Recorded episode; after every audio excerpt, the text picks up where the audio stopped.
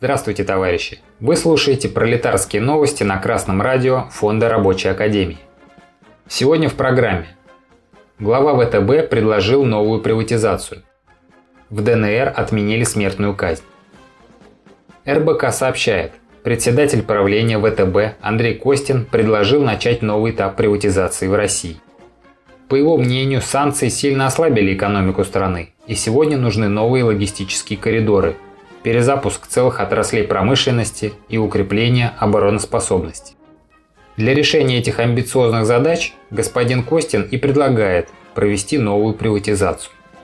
Певец рыночной экономики и свободной конкуренции полагает, что новый передел госсобственности является инструментом развития экономики, якобы неоднократно доказавшим свою эффективность. Господин Костин выражает интересы тех кругов буржуазии, которые хотят раскупить государственную собственность. По данным Банка России, к 1 марта текущего года на депозитах бизнеса в банках накоплено 28 триллионов рублей, видимо, заготовленных для приватизации. В то же время буржуазное государство пытается выпросить у крупных компаний всего лишь 250-300 миллиардов рублей в бюджет страны.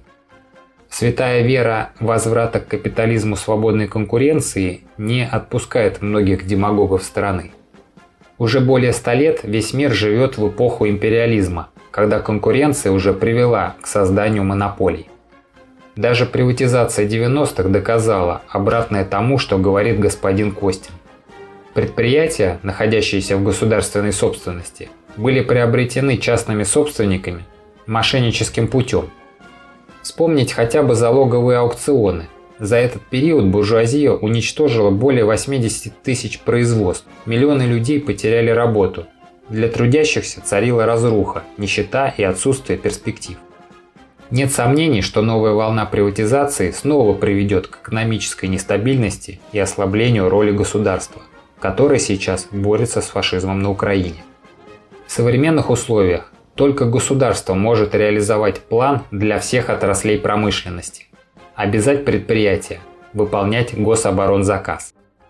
Те, кто выступает сегодня за передел государственной собственности, выступают за срыв гособоронзаказа, то есть за поражение России. Не приватизация нужна в нынешней ситуации, а национализация активов и депозитов частных собственников, не желающих вложить средства в обороноспособность нашей страны. Информационное агентство «Регнум» сообщило об отмене смертной казни на территории Донецкой Народной Республики. В России смертная казнь не применяется, на нее наложен мораторий. Теперь он распространяется и на новые области, вошедшие в состав Российской Федерации.